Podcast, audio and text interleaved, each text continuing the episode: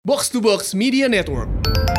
Kan udah gue bilang bener, yang namanya Pangeran Ciaan tuh suka ngaco. Suka mabok lem. Eh, eh. Eh, dia berujar-ujar kalau Manchester United itu bakal juara Premier League. Ya baru dua pertandingan sih. Eh, emang masih panjang. Tapi saya sebagai fans Manchester United sendiri juga suka deg-degan sendiri kalau ngeliat MU apalagi semalam ya kan? Selamat datang di Box to Box Podcast episode ke 1, 2, 3, 4, 5 kayaknya ya. Lupa gue Season 2 apa? Season 2 episode 5 Season 2 episode 5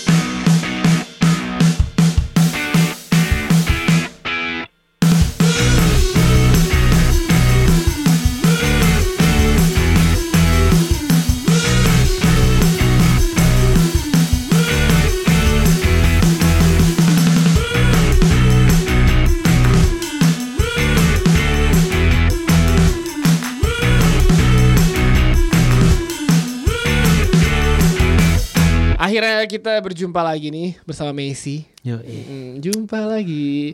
Pada episode kali ini tanpa Pangeran Siaan yang mendadak mengundurkan diri. Ya saya dihubungin saya tahu. Gue rasa dia bohong tuh, dia takut. Asli. Bully. Waktu waktu gue dihubungin Asli, masa dadakan bullshit lah. Meeting penting itu nggak ada yang dadakan. Iya iya iya iya Terus sebenarnya saya tahu sih dia lagi di Bapenas sih sudah. Iya.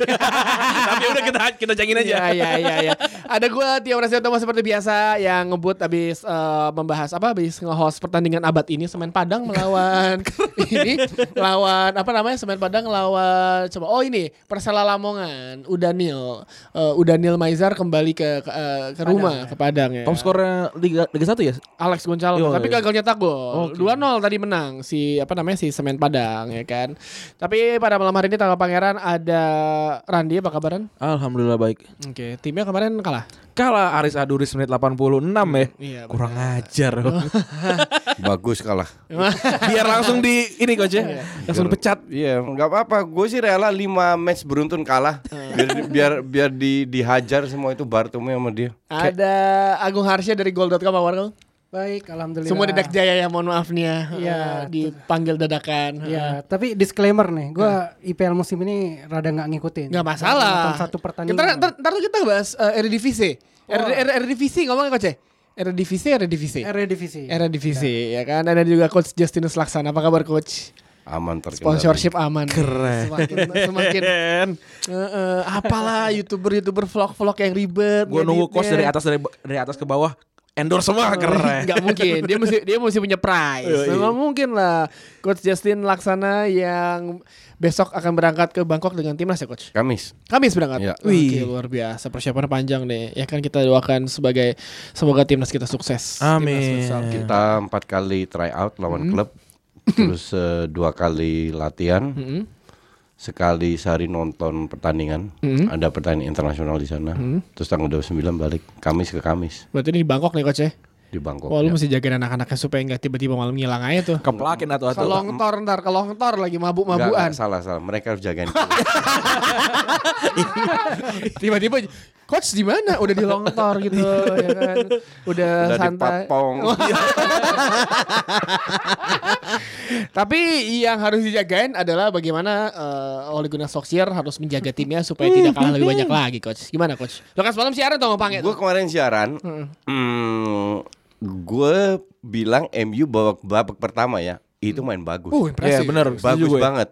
Sampai di halftime gue bilang, ini apa apakah nggak sih Pange tanya, apakah ini MU bagus atau karena Wolves-nya jelek?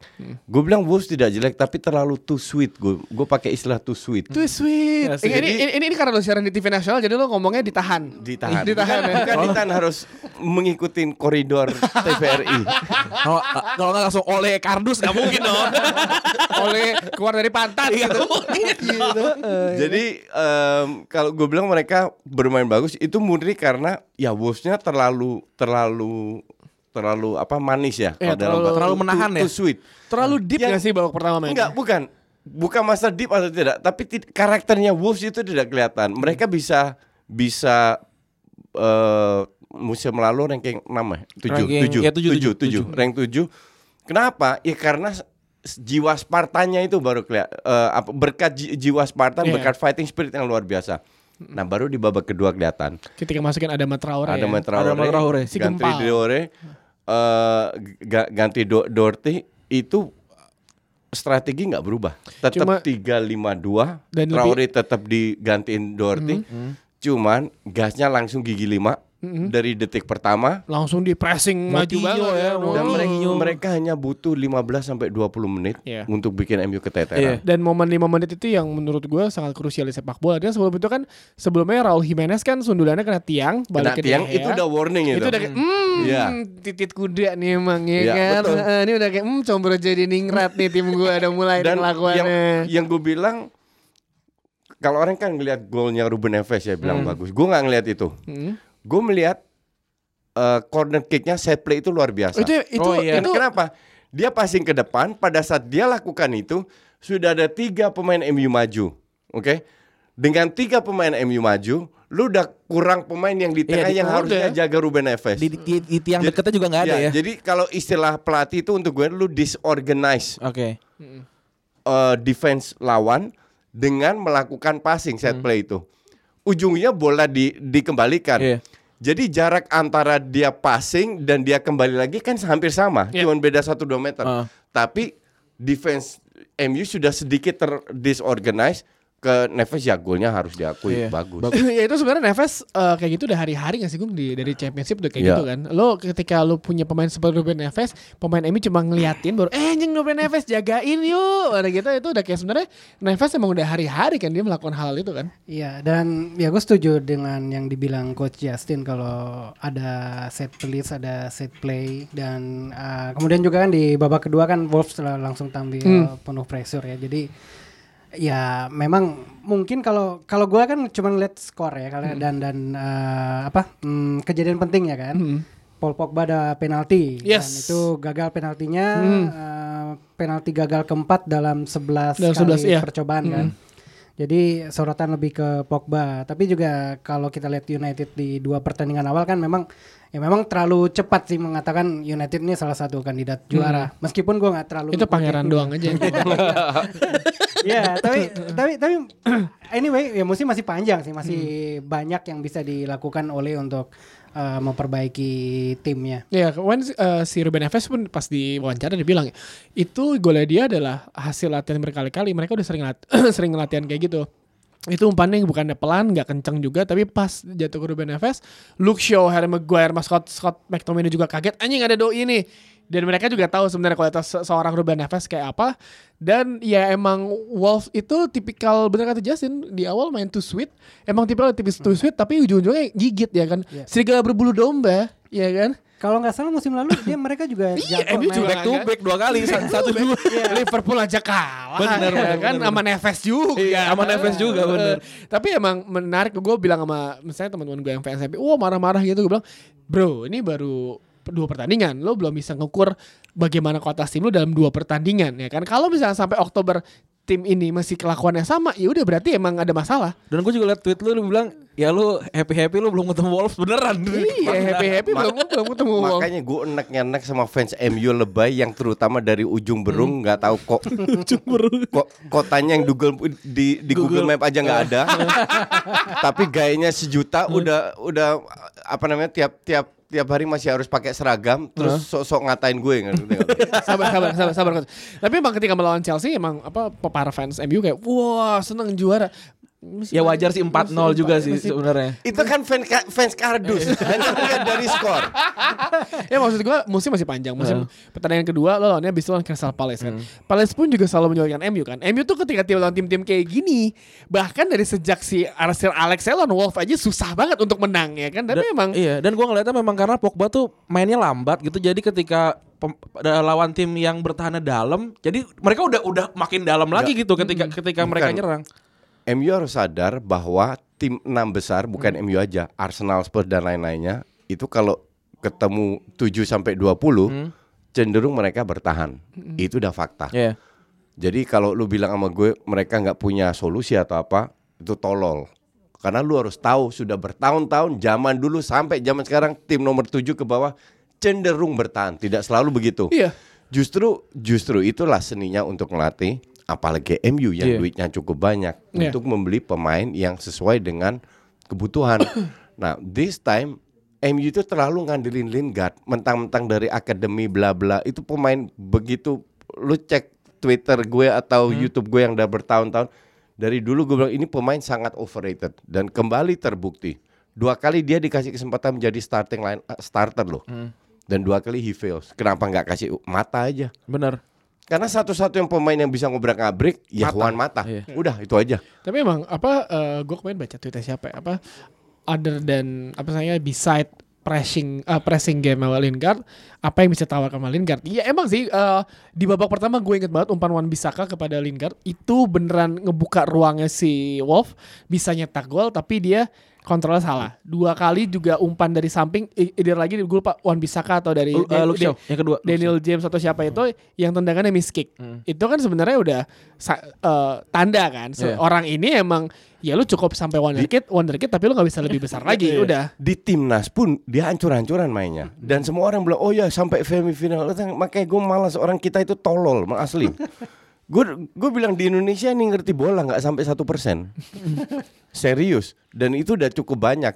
Karena kalau seolah-olah kalau main bagus atau sorry menang besar seolah-olah mainnya bagus. Lu cek Twitter gue kemarin atau hari ini tadi siang gue bilang gue pengen tahu media mana yang mengkritik timnas U18 karena mereka ranking 3 di ASEAN. Tolong kasih gue linknya. Kagak ada yang bales. Ya, tapi kalau di bisa ya untuk gue ranking 3 ASEAN Itu itu, udah- disgraceful memalukan. Ya gimana ya? ya ya fair aja. Iya bener sih. lu pegang omongan gue ya. Kalau nanti kita timnas futsal ranking 3 akan gue maki-maki. Di AFF ya bukan Asia AFF walaupun ranking 3 kita lolos ke Piala Asia tapi itu akan gue kritik. Kalau kita hanya sampai ranking 3 Karena itu bukan target lo ya. ya enggak lah kita ini kan gue berkali-kali bilang jumlah pemain futsal pemain bola kita jauh lebih banyak daripada Thailand Vietnam mindset kita itu harus ke Asia jadi kalau lu satu grup ketemunya eh, apa namanya Kamboja, Timor Leste, Filipina dan lain Brunei yang lu menangnya 5-6-0 Eh wajar. terus lu happy-happy hura-hura kan lucu untuk gue gitu. Iya bener. Ya make sense sih Filipina lagi yang dibantai, Iya. ya kan? dan aduh Filipin gue turun aja masih menang gitu. Ngerti nggak? Kan umur 18 coach. ngerti nggak maksud gue jadi nggak nggak usah lebay pada saat lu menang. Ya. sebenarnya mereka sekali lawan Myanmar aja seri loh. Ketemu satu tim kuat tim kuat itu kan level ASE- ASEAN ya yang cuma negaranya segelintir 12 Vietnam Thailand Australia sama Malaysia. Ketemu satu Malaysia aja. Selesai Ya tapi emang gitu, eh eh, tipikal fans MU sih emang. Gue kadang suka kesel sama fans MU juga. Baru menang, wah kora panjang, bahkan menang bang. Iya menang, baru lawan Wolves. Tapi lo nggak ngelihat pertandingan antara City lawan Tottenham Hotspur kali. Itu kalau tim lo main kayak gitu ketemu dua tim itu berantakan hidup lo ya kan. Exactly. Itu Betul. eh, ke City sama Spurs itu menurut gue dua tim dengan tactical change yang sangat luar biasa sekali sih. Eh, skor 2-2 di luar dari kontroversial si VAR yang tai itu. Itu pertandingan itu levelnya udah tinggi banget sih menurut menurut Iya. gua Eh, City dengan gaya bermain seperti itu dan Spurs juga nggak ada takut-takutnya untuk main bertahan karena setiap kali bahkan tim-tim besar eh, lainnya pun ketika lawan City pun dia Cenderung bertahan. cenderung main bertahan ya nggak Gong? Ya, eh, sebenarnya gue juga bingung ya kalau dengan Spurs ya. Gue bukan penggemar Pochettino dan eh, Pochettino menurut gue nih overrated sebenarnya. Jadi dia tuh cuman mengandalkan eh, pemain-pemain eh, kreativitas pemain-pemain depannya, tapi nggak pernah melakukan kombinasi play antara pemain depan dan eh, pemain di belakangnya Iya. yang mendukung. Dan dan lagi-lagi kalau musim ini kalau ngelihat kebijakan transfernya kan selalu belinya gelandang ya. Gelandang bertahan. Walaupun Dombele mungkin eh, efektif satu gol di pekan pembuka terus kema- kemarin kan satu assist juga kan. Dan eh, ya mereka masih punya Gabriel Jesus kemudian ya kalau gue lihat sih eh, Spurs sudah tahu sih cara main City jadi sudah tahu sama tahu dan ya ya mungkin ada faktor X yaitu VAR itu dan ya semestinya mungkin City yang lebih unggul gitu. Iya karena VAR itu kan si Justin sempat nge-tweet juga. Ketika VAR itu kan si pemain itu tangannya nggak aktif.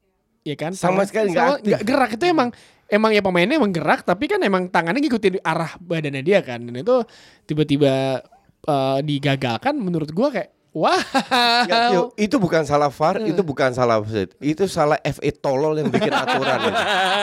yang yang gue pertanyakan apakah aturan itu dari FA atau juga UEFA? Dan itu ada I- aturan it- baru itu- coach ya. Itu yang gue pertanyakan. Karena bagaimana lu mau main dengan tangan di di di belakang punggung lu. It's impossible, ya kan? Jadi untuk gue kalau yang bikin aturan itu nggak pernah main bola, itu pandit komputer, Belajar bola dari komputer. Udah gila aja lu. Kalau golnya City yang dianulir itu kan bener-bener nggak ada unsur kesengajaan Kesengajaan. sama Nggak ada, sekali. Dan kalau lihat Masih bisa dianulir. dengan ma- ma- eh, apa mata mata terbuka ya misalnya di orang awam melihat ya ini sah-sah aja gue Iya. Iya, karena- betul. karena pas Bahkan sampai sampai VAR pun kita kaget, lo kok VAR gitu loh. bahkan sampai para pemain Spurs pun nggak protes kan Benar, benar, Karena iya, ya- benar, itu iya benar, kan? benar, Iya. benar. kalau misalkan pemain Spurs saya protes itu berarti emang kelihatan Iya, kan ini iya, kan emang iya, iya. aja. kasat mata juga kan jadi pemain Spurs kayak si Dombele, Harry Kane yang nutupin gerakannya si Gapsus juga biasa aja jadi Iya. emang ini kan emang agak ajaib dan gue agak kaget hah ini VAR apa Ah. banget sih Iya. kayak, iya, kayak Ja- gitu Jadi yang salah bukan VAR. VAR ini kan cuma kamera yang membantu. Benar. Ya kan? Dan human error ini harus tetap ada di sepak bola. dan tetap ada batasnya, dan ngerti nggak? dan keputusan tetap ada di wasit gak sih, we? Mau Tetap ngambil tetap di wasit. mau ngambil Iya. keputusan wa- VAR apa enggak ada di wasit kan? Kalau gue bilang sih wasit juga harus cerdas menganalisis pertandingan ya. Hmm. Gue contoh waktu semifinal Nations League Belanda Inggris tuh, Iya. Clement Turpang, wasit Prancis. Banyak kejadian eh, yang yang menarik dan bisa mungkin dianalisis sebagai VAR. Tapi dia yang mengendalikan di atas lapangan. Jadi Iya. dia yang menilai eh, ya situasi juga dia menilai gitu. Jadi kayak misalnya Lingard kan waktu itu Yang gol, iya, heeh. Terus eh, kemudian juga pelanggarannya Delik kan kepada Rashford. Jadi dia jadi wasit di atas lapangan itu juga harus menganalisis situasi sih. Dan itu yang tidak terjadi di Piala Dunia Wanita menurut Iya. gua. Banyak kan kontroversi di Piala Iya. Dunia Banyak Wanita banget, tentang VAR. Ya menurut gua karena satu sisi eh, wasit mungkin ini bukan merendahkan ya, tapi wasit eh, sepak bola wanita mungkin tidak terbiasa dengan level kompetisi yang tinggi. Hmm. Karena mereka Intensitas ya, tinggi, intensitas iya, tinggi. iya. Bahkan di wasit Piala Dunia pun tidak sama kualitasnya kan karena wasit Afrika mungkin eh, Agak kurang. Ya, Iya. kurang untuk me- tidak pernah memimpin di level Setinggi seperti Premier seperti. Liga Champions UEFA misalnya kan. Nah, apalagi nih sepak bola wanita yang sangat-sangat eh, jurangnya mungkin gapnya lebih besar Hmm. gitu. Jadi seorang wasit itu harus ya harus pandai sih harus ya keputusan dari dia kan itu Ya. kenapa akhirnya nggak ada wasit utama di Inggris di Piala Dunia sih Heeh. Ya, bisa jadi. Inggris itu nggak pelatihnya, nggak pemainnya, wasitnya juga katro. Graham Paul, keren. tapi liga paling mahal Iya, Graham Paul kartu lu- merah dua kali Kartu kuning tiga kali.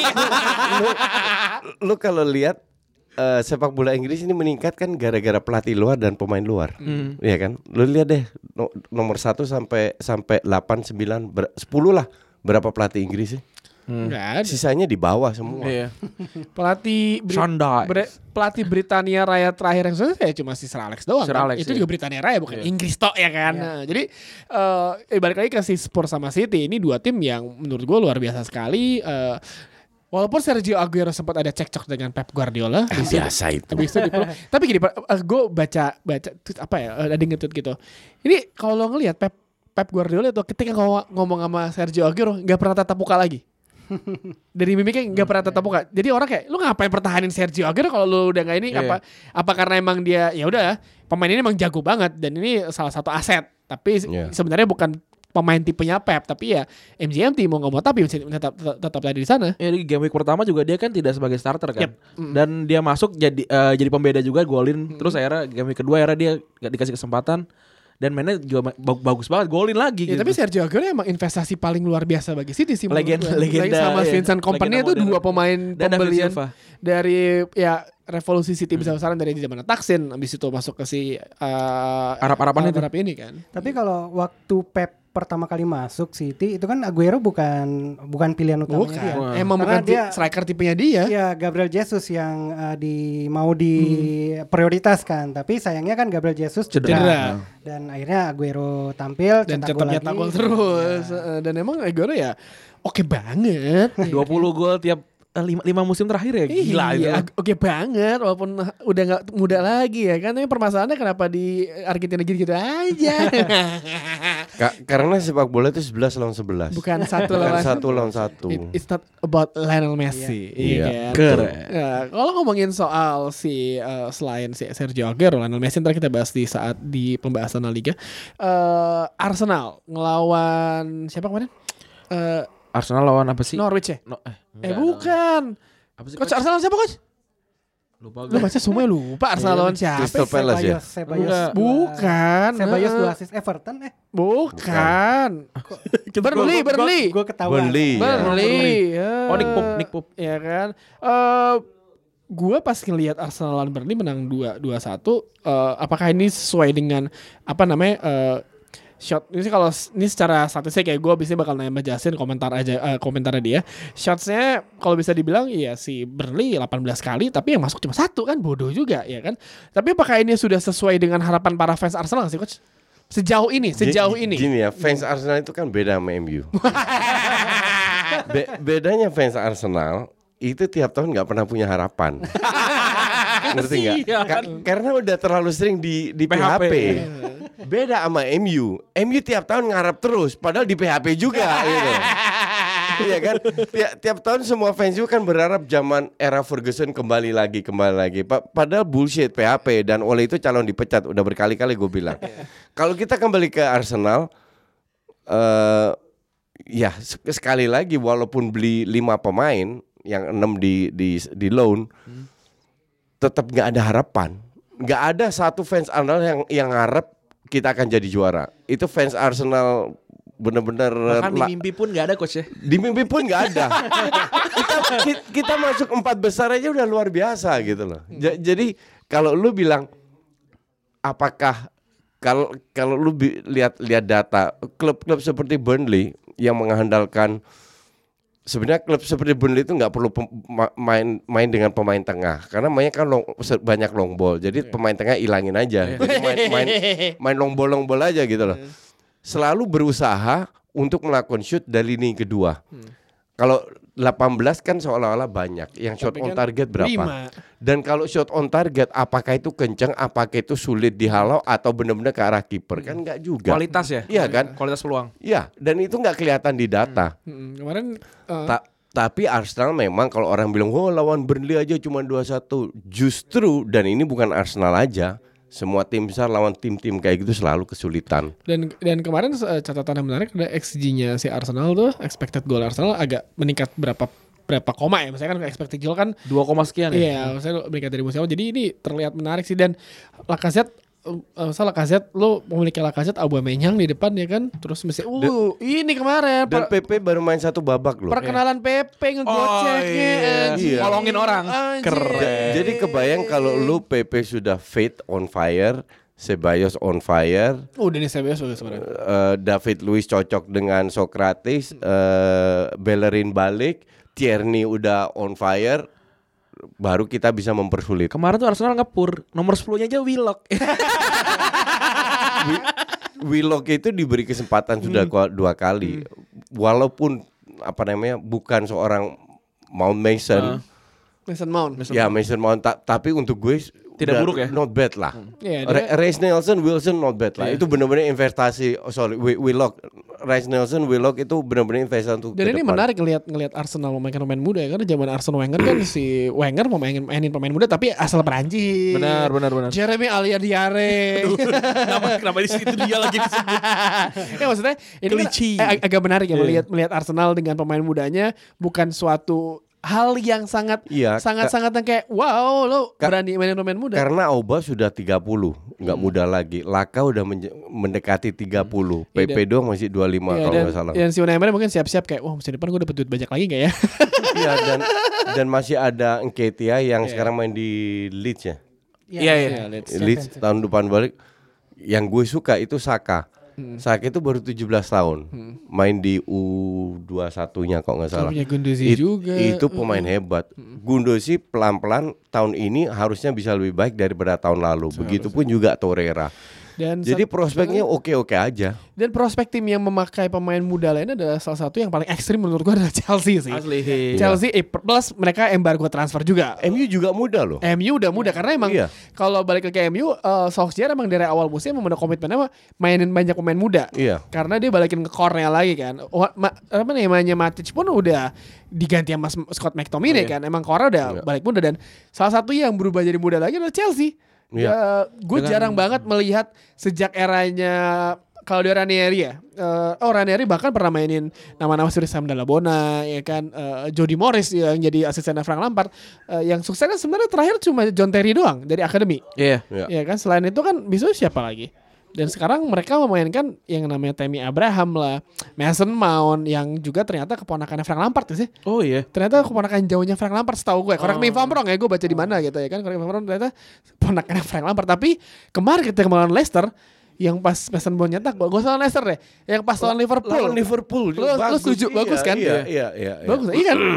Mason Mount menjanjikan dan dari lawan United sebenarnya menjanjikan ya walaupun kalah eh, dan di tiga pertandingan ini tapi memang khas eh, pemain muda ya. Eh, masih eh, belum teruji konsistensinya. Terus juga soal decision making kelihatan jelas waktu lawan United karena itu mungkin satu-satunya pertandingan gue nonton juga kan. Jadi eh, ya tapi ke depan sih menjanjikan dan mungkin fans Chelsea nggak bisa berharap apa ya Banyak. Chelsea ini menjadi Cepat kandidat, ya, eh, pesaing juara. Iya. tapi at least kalau gue lihat dari reaksi fansnya Chelsea, mereka masih berharap kok sama Lampard nih. Jadi Iya, iya. mereka masih percaya sama Lampard. Super Jadi, frank. Ya, Gue rasa Chelsea bersaing sama MU untuk ranking 5. Yang ini tetap ranking 5 atau 6 kos. Iya. Ya, tapi juara Europa League lolos ke Liga Champion. Ya, masa juara, juara Europa League itu Arsenal. MU. Finalnya ketemu Arsenal biar seru lagi. Eh, eh, iya Chelsea kayak gitu, Mason Mount, Tammy Abraham, Christian Pulisic Iya. eh, juga one of the best. Tapi ya Frank Lampard pasti kan ya karena embargo juga mau nggak mau kan back eh, back four-nya pun juga happy, eh, Kurt Happy Zoma dan juga iya, Zoma Tapi kalau lu lihat eh, yang ada di bench pemain tua-tuanya kayak Hmm. kayak Willian Kovacic itu masih di bawah pemain-pemain muda Iya. itu.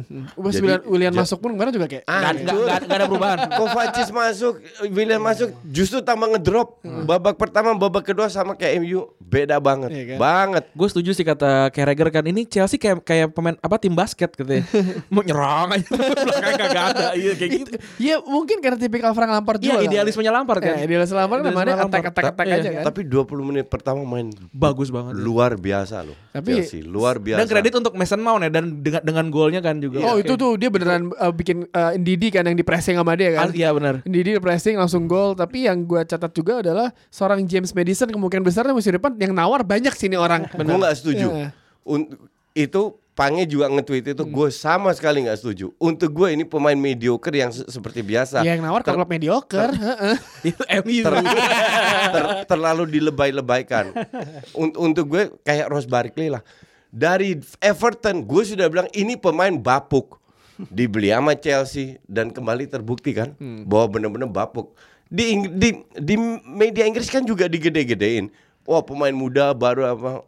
Ya tipikal Ma- Ya, Madison itu kayak Ross Barkley, bapuk juga. tipikal main Inggris. heeh. Kalau gue lihat sebenarnya Lampard ini belum bisa melepaskan championship-nya gitu. Jadi belum- masih banget, Ah, Ya, masih dia banget. masih levelnya tuh masih di championship itu kelihatan lawan United. Oh itu ketarekam. gak, punya, gak punya second opinion gitu. itu yang waktu, ya, waktu kita Iya, bahas iya. coach kick and rush 90-an aja itu Asli, nonton asli, asli, nonton asli. Liga Inggris 90-an itu MU lawan Chelsea ya kan. Hajar sini, hajar sana bola salah. Cuman gue gue sih lebih optimis dengan Lampard dalam arti eh konsistensinya akan lebih akan terjadi. Cuman yang jadi pertanyaan kan kapan? Iya. Ya. Dan apakah Abramovich sabar gitu. Iya. Tapi coach gue mau tanya coach, eh, kan Chelsea mainnya ny- menyerang, tapi cuma satu gol itu kenapa kira-kira coach? Ya, strikernya siapa? ya, ya udah, itu aja. Kesayangan, Oh, kesay- kesayangannya Coach Jasin Olivier Giroud. Olivier Giroud. Tapi dia nyetak gol waktu di jadi Super. gini ya, lu coba tempatkan diri lu sebagai pelatih, lu sebagai Frank Lampard. Tujuan lu adalah membuat bertahan, strategi bertahan, strategi menyerang dan transisi. Pada saat lu menyerang, tujuan menyerang apa? Cetak gol. Meng- Meng-create gol dulu. Meng-create peluang. Itu sudah terjadi. Ketiga baru finishing.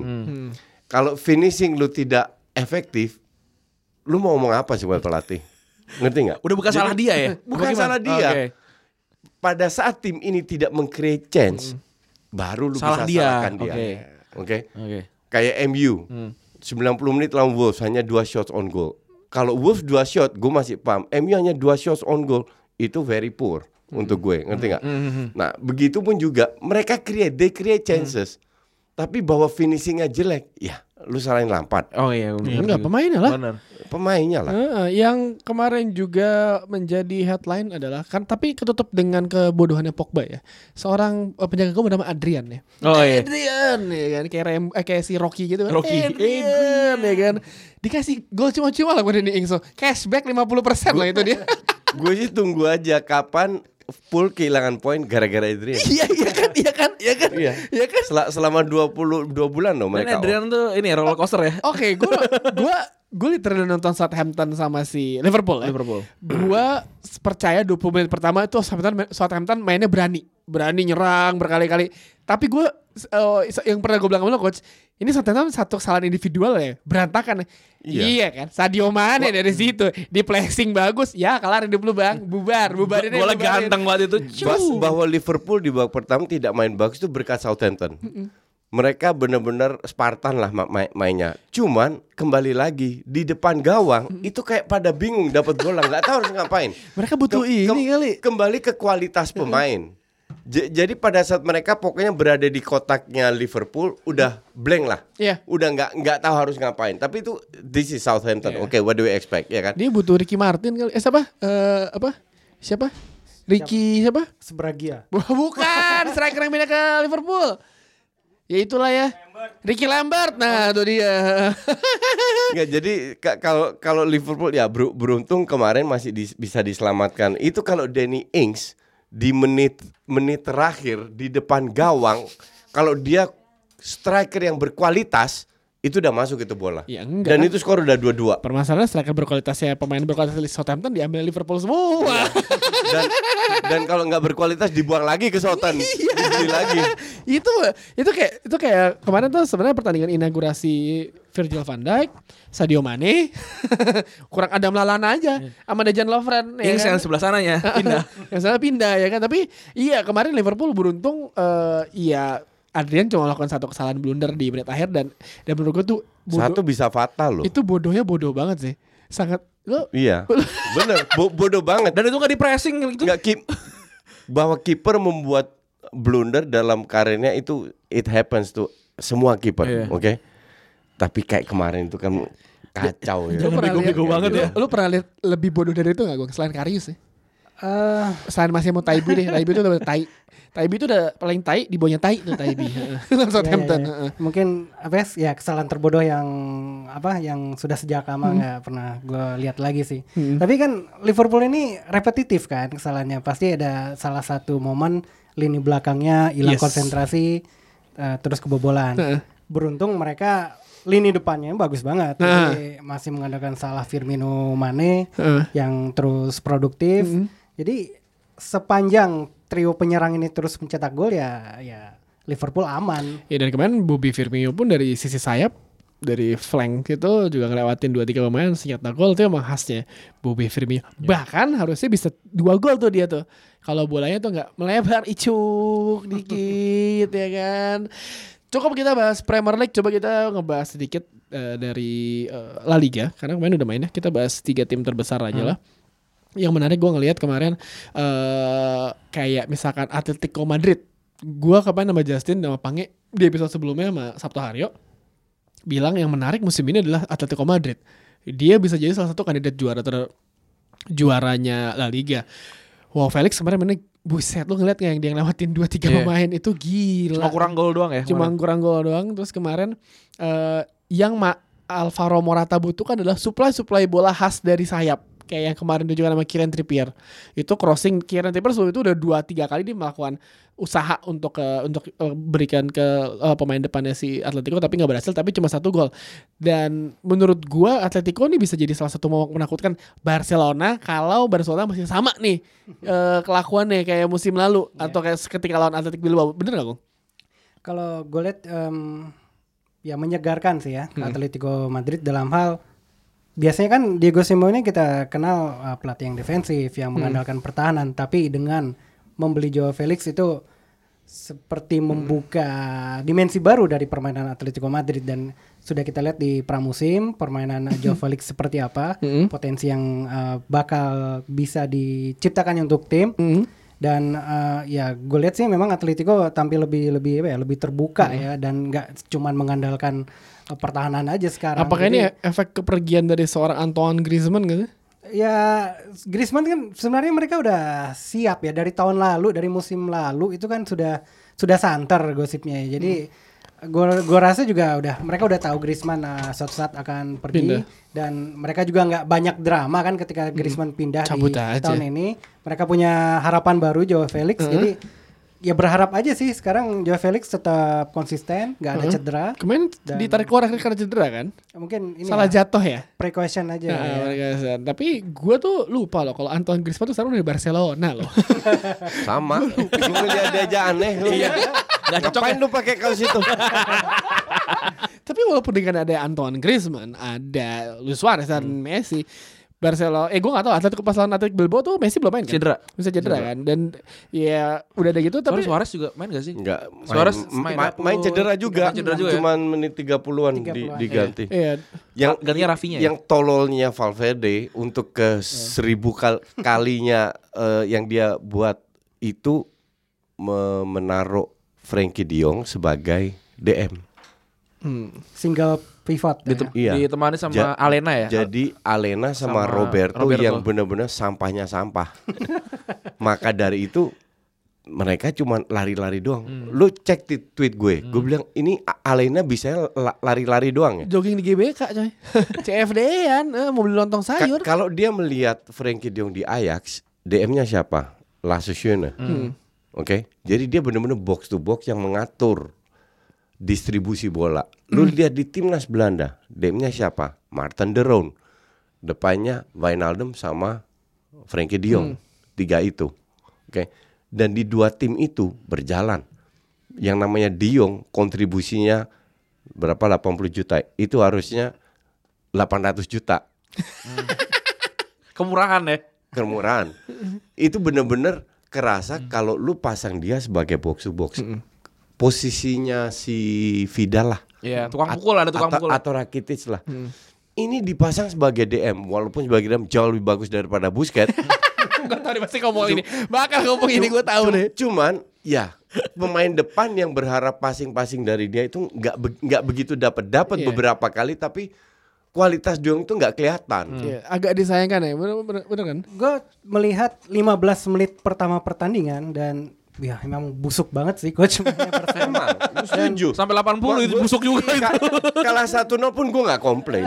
Gue gue biarin aja ini emang tuh udah- biar mampus gue Ini bilang. tuh udah seperti melihat udah gak kebayang saya misalkan Barcelona tanpa Lionel Messi misalnya kayak Madrid tanpa Lionel Messi ya, bakal ya, ya begini. kayak, kayak sebenarnya sebenarnya ini benar kata coach jadi Frankie De Jong tuh nggak dimaksimalkan dan apa ya kayak teman-temannya itu tidak mungkin teman-teman atau uh, taktik pelatih itu tidak memaksimalkan perannya jadi ketika Frankie De Jong uh, membuka ruang dia kan senangnya main one two itu Iya, kan iya. ketika dia kasih peluang dia uh, Gerak. bergerak Ah, ah. itu nggak dikasih sama temennya iya. gimana Ya sih benar-benar. mereka malah malah pindah pindah orientasi Iya, be- berapa kali di skip. Betul. Iya. Lu buat apa beli 85 Nah, itu, juta? itu itu hebatnya Alena be- begitu tuh.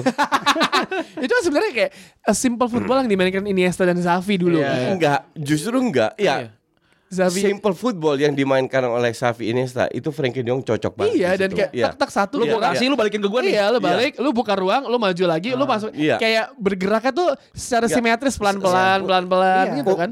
Kombinasi tiga orang, Iya. segitiga, Iya, segitiga, segitiga. Dan itu terus. kan kayak kalau misalnya strategi kayak box box itu, lu Iya. masuk dari box A, lu pindah Iya, ke box B, benar. gimana caranya lu pindah ke sini, ke sini. Nah, gitu ini kan. enggak. Ini dikit-dikit ke kiri, dikit-dikit ke kanan, dikit-dikit long ball. Oh, ya iya. itu Va- Valverde banget. Kebiasaan ada Messi kali di situ ya kan. Iya. Oh, capek Messi aja udah lari. Oh, capek Messi aja. santai. Santai ada Messi ya kan. Makanya sebenarnya gue agak males. Gue tidak akan beli merchandise Barcelona sampai Valverde dipecat. baju Frankie De Jong Gak akan. Nggak akan juga? akan. Udah udah setahun mulai dari tahun lalu lah.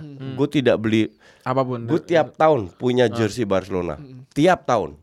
tahun kemarin enggak ada. Tahun kemarin nggak ada. Dan gue memang sengaja nggak mau. Karena gue punya teman di Barcelona yang tiap tahun datang. Jadi gue selalu nitip. Makanya selalu pakai nama kan dan nomor. Tapi mulai dari tahun lalu gue nggak beli. Sampai Valverde dipecat baru gue beli. Kayak gue terakhir kali beli baju MU zamannya Louis van Gaal. Menir. Mm-mm. Bener. Dan gue New nonton hope. gue nonton Leverkusen nih coach. Uh, Iya. Kan itu malam Sabtu ya Iya. Barcelona. Leverkusen pelatih Belanda juga. Iya. Leverkusen bahkan mainnya lebih Barcelona. Iya percaya. Peter Ya, Bosz itu pelatih Reading, bagus. Reading juga gitu. Lebih Barcelona sekarang. Peter Bosz itu pelatih bagus. Iya. Itu yang bawa AS ke final. Oh iya Peter Bosz Iya, ya. iya. ya. Kontrol bukan MU. Iya, apa. itu di Leverkusen sekarang. Iya. Walaupun lawan Paderborn mereka kebobolan dua gol tapi wah Akhirnya menang keren. kan? Iya, menang 4-2, 3-2 ya. eh 3-2. Dan Kai mena- Havertz itu wah, Bermainnya sangat menarik lah ya. Benar-benar menarik dan lebih lebih terlihat taktiknya Dan lebih jelas. dan berapa pemain semua. dijual loh, pemain pemain Iya, intinya Julian. Brand, Julian- ya kan? Julian Brand Iya, Eh, iya. Dan ya itulah menariknya La Liga dan juga Real Madrid menang ya. Menang Real 4 Madrid menang 4-1 ya? 4 apa Empat- 3-0. iya, ya, 3-0. 3-0 ya. Gue gue nggak nonton itu. Gue gue eh eh, sorry gue lupa tuh apa yang gue lupa si Diego Simeone ngoceh kayak misalkan eh, ya Madrid itu bisa bikin apa sih eh, Barcelona atau Madrid Juventus. Juventus Punya gaya siapa bermain. punya gaya bermain Hmm. emang dari dasarnya udah ada tidak seperti Madrid Madrid yang punya gaya bermain Ronaldo. seperti duit yang mereka keluarkan Iya, iya, jadi iya, emang nggak ya kalau Gak ada filosofi lah. kasarnya eh, Simeone tuh udah bilang nggak ada filosofi Filosofinya Ronaldo, Be- Bale gitu. Iya Ronaldo biar kan juga nggak ada Iya. juga eh, eh. Makanya mereka mereka terkenal dengan Los Galacticos kan Iya. karena banyak pemain bintang. Filosofi nggak ada, gue setuju. Iya kan. Tapi emang bener gak sih kema- kemarin lihat mereka, mereka menang 3-1 kan. Ya, mereka bagus. eh, Golnya juga bagus main. ada satu gol yang eh, Team play. Team play banget kan. Iya. Heeh. Eh, mengejutkan memang dia bisa menang di kandang Celta. Celta kan nggak gampang kalah di kandang kan di Balai Ada. Iago Aspas. Selalu anjing Mengerikan. Dia diri dulu. Ya, dan lagi kalau gue lihat Zidane ini apa ya? uh, plan plannya plan after plan after plan karena dia ngandelin Asensio, Asensio cedera, Gareth Bale ditahan, walaupun bukan atas kemauan dia misalnya. Terus uh, James lagi belum tahu kan uh, ke mana. Terus juga sekarang Hazard, Hazard mendadak nggak bisa dimainkan Oh kan iya anjing dia kan. punya Dia- oh, dia- Hazard dia- ya. dia overweight. Lupa loh. Hazard overweight kemarin. Sama Jadi kayak Romelu Lukaku. Gue lupa dia punya Hazard ya. Iya. iya, jadi Punya Jovic loh. Heeh. Oh, kira Iya. Jovic mau dijual ya? Apa- Jovic, Dipinjemin? Mau dipinjemin eh, lagi? Enggak, enggak, enggak, cadangan kemarin. Oh, oke. Masih Benzema. Jadi Zidane ini mungkin lagi pusing sekarang karena beberapa kali plannya mungkin nggak berjalan, berjalan. sesuai Hmm. dengan keinginan kan. Jadi ya menang lawan Celta itu udah berkah banget sih. Iya. Nggak tahu ya, gue mungkin kita beda pendapat. Untuk gue, Zidane ini pelatih bapuk. Oke. Serius. Bahwa dia menang UCL itu murni skill individu di depan. Dia di, di La Liga bertahun-tahun kalah loh. Lawan Barcelona yang bapuk. Iya. Ngerti nggak? Jadi untuk gue seperti yang gue dari awal sebelum satu bola ditendang di La Liga dan IPL gue bilang dua calon dua pelatih ini calon dipecat Zidane sama Valverde. Valverde. bukan Eh, oleh. Oleh Ya lu juga pengen Valverde dipecat juga kan? nggak akan dipecat itu yang jadi masalah Dia punya itu yang jadi masalah Ka- kalau lu pengen dari tiga tahun yang lalu sebelum sebelum dia Sign kontrak. ng- ngelatih sign kontrak gue pengen dia dipecat gitu Jadi Zidane tuh sebenarnya tipikal bukan pelatih yang kayak Pep gitu yang Bukan iya, taktik. betul. Dia uh, pendekatannya aja yang bagus. Nah. Jadi di kamar ganti semua Iya. pemain mendengar dia kayak Ancelotti. kayak Hmm. kayak dia Mourinho belajar dari bilang. Ancelotti juga kan. Ancelotti kan uh, pernah jadi asisten kan Iya. Zidane kan. Jadi ya kalau soal taktik nih nggak ada taktiknya kalau mau dibilang Nggak ada, gitu. betul. Jadi Bahkan- lebih ke sosok dia Kebapaan. sebagai legenda sebagai Sa- sama kayak Mourinho lah gue bilang Mourinho di tiga musim awal di Chelsea semua orang mendengarkan dia, tapi ketika dia kehilangan dressing roomnya itu yang jadi selalu permasalahan kan. Karena strateginya nggak punya. Pada saat lu kehilangan dress, dressing room, strategi strategi lu berjalan, tim ini masih berjalan. Lu lihat Pep. Pep sebenarnya tidak tergantung oleh satu dua tiga pemain. Kalau kalau pemain-pemain penting lu ngeboikot lu, lu ganti dengan pemain muda dengan filosofi yang sama. Yang jadi masalah kan kalau lu nggak punya filosofi. Itu yang berat. makanya belajarlah dari Van Hal ya coach ya. Iya, betul.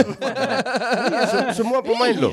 Van Hal. Frank de Boer bilang dari semua pelatih Frank de Boer yang sudah bermain di mana-mana yang captain dari semua pelatih yang gue paling bela- banyak belajar dari Van Gaal. Cuman ada cumannya dengan Van Gaal.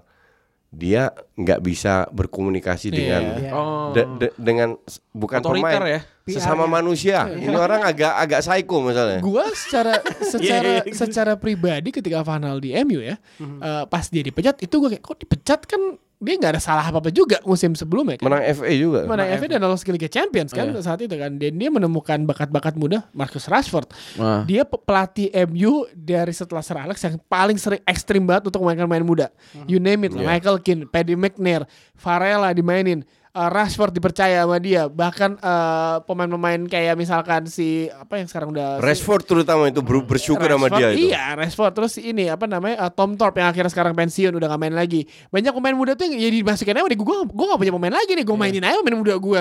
Dan gue agak kaget pas diganti Mourinho uh, karena dari awal musim waduh ini kan pelatih emang kontroversial ya. nggak sesuai sama filosofinya Ya. MU yang kayak chill, santai ya, kan. Makanya ketika Van Hal dipecat uh, United, Hmm. gue udah tahu oh, ini apa uh, kebangkitan United bakal Benar. lebih Lama panjang lagi. Dan diganti dengan lebih lama. lagi. Schweinsteiger yang tua, bakal bangkit. tua, Bukan lebih lama MU nggak bakal bangkit Seneng lagi. Sen bangkit coach. Lu lupakan bi- biarin aja fansnya ng ngarep terus dan tiap tahun kena PHP kayak kita. Kita udah mengalami dari 2004 2005 fans Arsenal. Jadi lu masih panjang ngalamin PHP. Nggak apa-apa coach ya kan. Ki- kita udah 10 tahun. Udah hari-hari. 15 tahun. 15 tahun. 15 tahun di PHP terus. Dari Liga Belanda apa yang menarik nih? Ini kan dua orang ini spesialis Liga Belanda nih. Belanda mania. AZ Alkmaar. Ut- Utrecht menang ya? eh Utrecht lagi di papan atas kan? Iya dong. Oh, iya. Selalu di papan atas karena awal musim. Gue lihat lu retweet ini ya, ada pemain muda gitu ya. Eh, Yang Abbas. Iya, Abbas itu. dari ya. Mainz. Ya, Iya. Pinjaman. Enggak Ut- Utrecht kemarin yang bagus kemarin kan dua kali menang. Match ketiga seri lawan Feyenoord di kandang Feyenoord. Itu lumayan prestasi itu. seneng loh ya. Iya happy, dong. happy. Pokoknya Utrecht lawan ya Feyenoord pokoknya lawan Ajax saja nggak boleh kalah. Oh ketemu Ajax kapan? Utrecht Ajax ah Nggak tahu. lupa deh Oktober atau apa. Tapi yang menarik sekarang itu AZ Alkmaar sebenarnya. Dia balik lagi, jadi bagus lagi. Jadi bagus. Pelatihnya baru Arne Slot. Ya. Eh, AZ itu kiprah sel- pertama. selalu bagus loh. Selalu. eh, eh. Dan ini tujuh pertandingan kompetitif mereka belum kebobolan. Si Asli, keren. Terakhir kali korek me Terakhir kali yang bawa juara AZ Alkmaar tuh si Van Gaal. Van Gaal. Iya, iya. Van Gaal. Steve McLaren tuh dulu pegang? Twente. Twente. Twente. Ini juara Liga Belanda. Kuda. Tapi iya maksudnya Kamar 7 per, eh, 7 pertandingan Tujuh. kebobolan. Tujuh pertandingan tidak, ke- tidak kebobolan termasuk kualifikasi Liga Eropa ya karena mereka udah tampil di sejak ronde kedua. Terus juga tiga pemain depannya lagi oke nih. Uh, Siapa aja? Idrisi, Stengs. Calvin Stengs dan Moren Myron Buadu. Moren Buadu, Buadu. Dan Bukan si Maroko satu eh, is is apa itu namanya? Idrisi, Osama Idrisi. Iya, Idrisi. Iya, Idrisi, Iya, Idrisi. lagi on fire. Calvin Stengs. Calvin Stengs lagi diincar Feyenoord tuh. Ya. Hmm, Jangan pindah lah udah di situ dulu aja satu musim. heeh. Kan Tapi sekarang- pela- pelatihnya Utrecht sekarang bekas AZ ya. Ya, Iya, John iya. Van, Van der Brom. Brom. Hmm, Ya. su- sukses kan coach. Utrecht. Iya. Maksudnya. udah manyun, udah manyun, udah manyun. Utrecht main Eropa aja udah. lumayan. Ini musimnya main, main Eropa. Kalah kan. putaran pertama kalah katrok. Ancur-ancuran mainnya. Ancur-ancuran, ancurnya ancur. Ya. Yang menarik lagi dari Eredivisie dari Ajax, PSV, Feyenoord ini trio penyerang ya. Ini mainnya eh, nggak ada striker murni. Heeh. Jadi all Iya. around forward. Jadi kayak Menarik dong. Luke, Luke Jong udah ke Sevilla. Ya, Iya. PSV terutama sih. Akhirnya do M- Ma- Malen yang main di PSV ya. Iya, Malen jadi striker Iya. tengah. Be- Bergwijn di belakangnya ya. Malen, Bergwijn dan Gakpo atau Lozano kan mau di Ka Kaku kan kiri. Iya. Oh, Lozano oh, kan Bruma, udah- Bruma, Bruma. Ya, baru. Bruma kan kanan. Bruma kanan. Yang bagus PSV itu Ihataren. Hmm. Ihataren ini Maroko, lahir di Belanda, Maroko Belanda. Itu masih disuruh milih. Tapi Oh. Ma- Maroko itu bokis. Jadi di umur 18 19 udah diseleksi duluan. Kampret. Jadi entar dipakai atau enggak cuman semoga dia lebih smart pilih Belanda bukan Maroko. Enggak kayak Ziyech tolol sama Mas Mas Rawi bego. Tapi kan main dia main di Piala Dunia coach. Ya elah habis itu udah hilang juga. Sama kayak ini, kayak Chris- Sekali doang main Piala Dunia. Belanda next main Piala Dunia emang Maroko masih main? Belum tentu. Iya kan? Ya. Kalau menurut gua tuh eh, Ziyech itu ketika dia memutuskan Maroko sudah ketaker gitu Gi. Eh, seberapa jauh dia mau melangkah Ah, gitu. oke. Jadi ketika milih Maroko ya artinya Ya, memang dia nggak nggak Ya, itu nggak segitu aja lu ya. Iya, Iya, nggak berharap. bersaing di timnas Belanda. Pa- padahal kalau di timnas Belanda itu starting Oh, kepake banget pastilah. Ya kan? Iyalah karena kan dia dari sayap kanan ya mainnya. Hmm. Kalau lu lihat kompetitornya ya Promes. Terus si- siapa Si lagi? Promes. Be- Bergwijn, Bergwijn, Mending sih ya ke mana-mana. Iyalah. Ya menarik juga perbincangan kita. Wow, sudah hampir 50 menit kita berbincang. Keren. nih. Luar biasa. Deep banget nih kita. Karena kalau nggak ada pangkat itu panjang ya durasinya ya. panjang ya durasinya ya. coach, thank you banget coach. Safe trip besok ke Sama-sama. Bangkok. Semoga Kamis. timnas ayo ya. Semoga timnas positif Ya. hasilnya. Semoga ada progres. Ada progres. Gue nggak nggak nggak- karena ini friendly match, gue nggak lihat menang kalah, tapi progres itu yang penting. Oke. Hawe, ada yang baru apa di goal.com selanjutnya? Selanjutnya Wah kita mau ini kan uh, penyisian Piala Dunia Oh, lawan Malaysia iya. dan Thailand kan jadi Heeh. fokus sekarang ke nasional. Ba- ya. by the way, lu jawab pertanyaan gue dulu tadi. Apa nih? Apa nih? Derby Ap- Melayu. ya. apakah thegoal.com mengkritik U18 juga pada saat mereka tampil tidak bagus? Nggak bisa coach. Jawaban gue akan diplomatis. Gimana jawabannya? mau mau, gua- mau gue wakilin aja gak? Iya, kalau gue pribadi sih memang nggak nggak nggak puas ya dengan U18 ya, tapi ya ya You should man. Nah itu Fox dong, tanya Fox dong. Ini Fox. Ya. Fox gimana Fox? Kritik lah. Heeh. Kritik kan, apa? Kan kita nggak ada spon apa media partner sama PSS. Kalau tahu aja. Oh, gue media partner. Iya. Enggak, justru kalau gue pengurus PSSI itu gue katakan di YouTube, di Instagram pas gue masuk sebagai dirtek, silahkan mengkritik pada saat kita menang, karena kita menang belum tentu main bagus, Hmm. ngerti nggak? Dan media harusnya belajar seperti itu. Kalau kita kalah pun dan main bagus, jangan dikritik. Jadi jangan lihat hasil. Kalau lihat hasil kan kardus. Ngerti nggak? Ta- Tapi lihat gaya bermainnya seperti apa. Nah, uh, wartawan yang cerdas harusnya itu bisa ke sana. Gue berharap kalau gue pengurus PSSI, gue akan bilang main jelek kritik aja, nggak usah takut gitu loh. Karena apa yang mereka pelajari dengan cuman hura-hura. Oh ya, mereka sudah berjuang, ini kita harus nasional. Bullshit. Itu the biggest bullshit. Mereka nggak tahu artinya nasionalis apa. Justru nggak akan bawa ke mana-mana ya. nasionalis itu lu harus saling mengkritik, membangun, bukan pribadi, agar kita bisa lebih berkembang. Betul. Menarik sekali perbedaan. That's the point. Gua harus jangan jadi motivator nih. Iya. Ya. Coach be- besok gue bikin kelasnya motivation class by coach Justin di Podcast box. baru aja gimana motivasi ya. Udah banyak banget podcast baru. Bye bye.